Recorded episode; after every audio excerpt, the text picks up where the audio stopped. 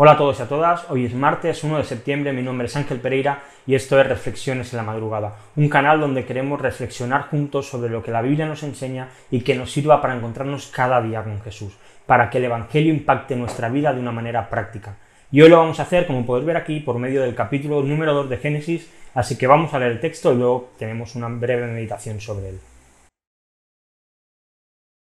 Así fueron acabados los cielos y la tierra y todas sus huestes en el séptimo día ya Dios había completado la obra que había estado haciendo, y reposó en el séptimo día de toda la obra que había hecho.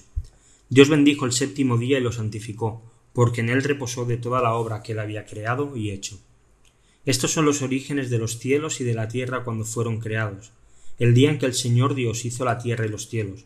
Aún no había ningún arbusto del campo en la tierra, ni había aún brotado ninguna planta del campo, porque el Señor Dios no había enviado lluvia sobre la tierra, ni había hombre para labrar la tierra.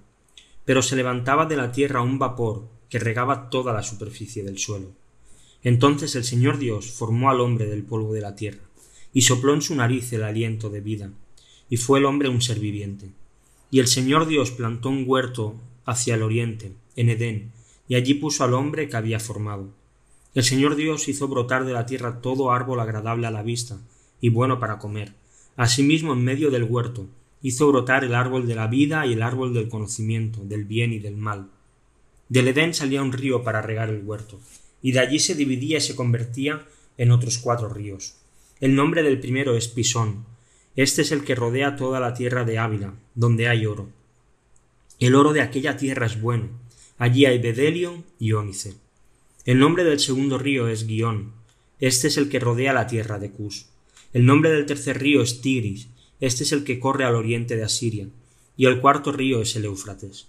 El Señor Dios tomó al hombre y lo puso en el huerto del Edén para que lo cultivara y lo cuidara. Y el Señor Dios ordenó al hombre De todo árbol del huerto podrás comer, pero del árbol del conocimiento del bien y del mal no comerás, porque el día que de él comas ciertamente morirás. Entonces el Señor Dios dijo No es bueno que el hombre esté solo, le haré una ayuda adecuada. Y el Señor Dios formó de la tierra todo animal del campo y toda ave del cielo, y los trajo al hombre para ver cómo los llamaría. Como el hombre llamó a cada ser viviente, ese fue su nombre. El hombre puso nombre a todo ganado y a las aves del cielo y a todo animal del campo, pero para Adán no se encontró una ayuda que le fuera adecuada para él. Entonces el Señor Dios hizo caer un sueño profundo sobre el hombre, y éste se durmió. Y Dios tomó una de sus costillas, y cerró la carne en ese lugar de la costilla que el Señor Dios había tomado del hombre, formó una mujer y la trajo al hombre, y el hombre dijo Esta es ahora hueso de mis huesos y carne de mi carne. Ella será llamada mujer, porque del hombre fue tomada. Por tanto el hombre dejará a su padre y a su madre, y se unirá a su mujer, y serán una sola carne. Ambos estaban desnudos, el hombre y su mujer, pero no se avergonzaban. Si te gusta la tecnología, no hay nada más fascinante que ver cómo se crea un reloj. Para su creación, para su fabricación, se requiere de unas capacidades y unas habilidades muy específicas y de unos procesos muy exigentes y que se tienen que llevar a cabo de una manera muy minuciosa. En el siglo XVII, cuando se impuso la fabricación por procesos y división de tareas, hubieron algunas personas que se tuvieron que especializar cada una en una parte concreta de la fabricación del reloj, con unas cualidades, como decía, bien definidas para que el reloj acabase funcionando como debía funcionar. Y solamente algunas personas especiales y con esas cualidades son capaces de llevarlo a cabo. En el capítulo 2 de Génesis, como hemos leído, se nos muestra cuál es el invento más grande de la historia. La creación y fabricación del ser humano, del hombre y de la mujer. Y sin ninguna duda, el punto más álgido de esta creación lo encontramos en los versículos del 23 al 25. Dice así el texto, y el hombre dijo, Esta es ahora hueso de mis huesos y carne de mi carne. Ella será llamada mujer, porque del hombre fue tomada. Por tanto el hombre dejará a su padre y a su madre, y se unirá a su mujer, y serán una sola carne. Ambos estaban desnudos, el hombre y la mujer, pero no se avergonzaban. El mayor invento y más perfecto de toda la historia sin ninguna duda es el ser humano.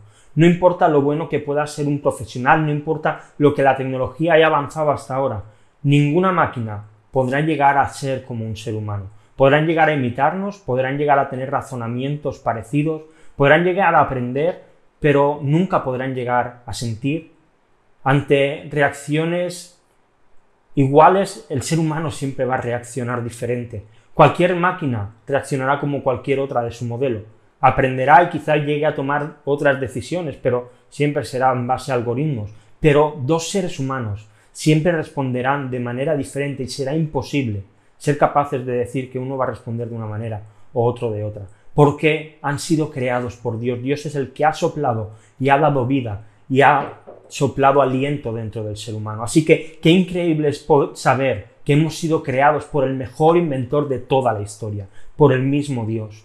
Pero Dios no solo se limitó a crear un ser que era perfecto, que estaba bien diseñado, sino que además lo llevó a tener una relación, una relación perfecta, aunque hoy en día está muy denostada. Aunque la unión entre el hombre y la mujer, el matrimonio hoy en día parece que está hasta mal visto, es una relación perfecta en la cual Dios involucra al hombre y a la mujer, donde Adán y Eva en aquel huerto se iban a convertir en uno solo, en una sola carne, donde podían estar desnudos físicamente, anímicamente y espiritualmente, donde no necesitaban cubrirse de nada. Como decía el texto, no, no tenían ninguna vergüenza. Pero pecan, fallan, y de repente aparece el miedo. Vemos cómo, veremos cómo se esconden, cómo se visten con hojas, y de repente el matrimonio, este enlace tan bueno y tan maravilloso que Dios había creado, se rompe y se va al traste.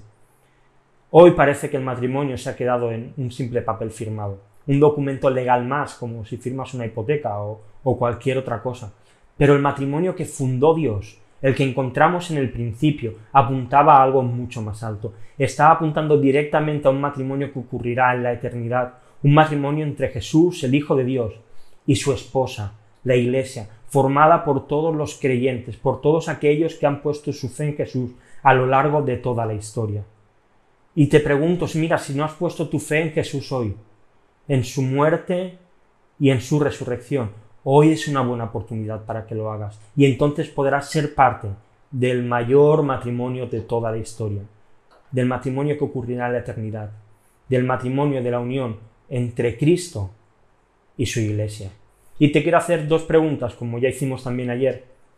La primera, en el caso de que estés casado, ¿de qué manera tu matrimonio puede ejemplificar o puede ser testimonio de este matrimonio futuro que ocurrirá entre Cristo y la Iglesia. ¿De qué maneras? Y la segunda, en esta boda futura que ocurrirá, porque llegará este día, ¿de qué manera esto afecta a tu vida hoy en la tierra, a tu vivir diario? Y si quieres puedes dejar algún comentario, pues comentando las, las preguntas o cualquier otra cosa que, que te haya llamado la atención o incluso si no estás de acuerdo en algo.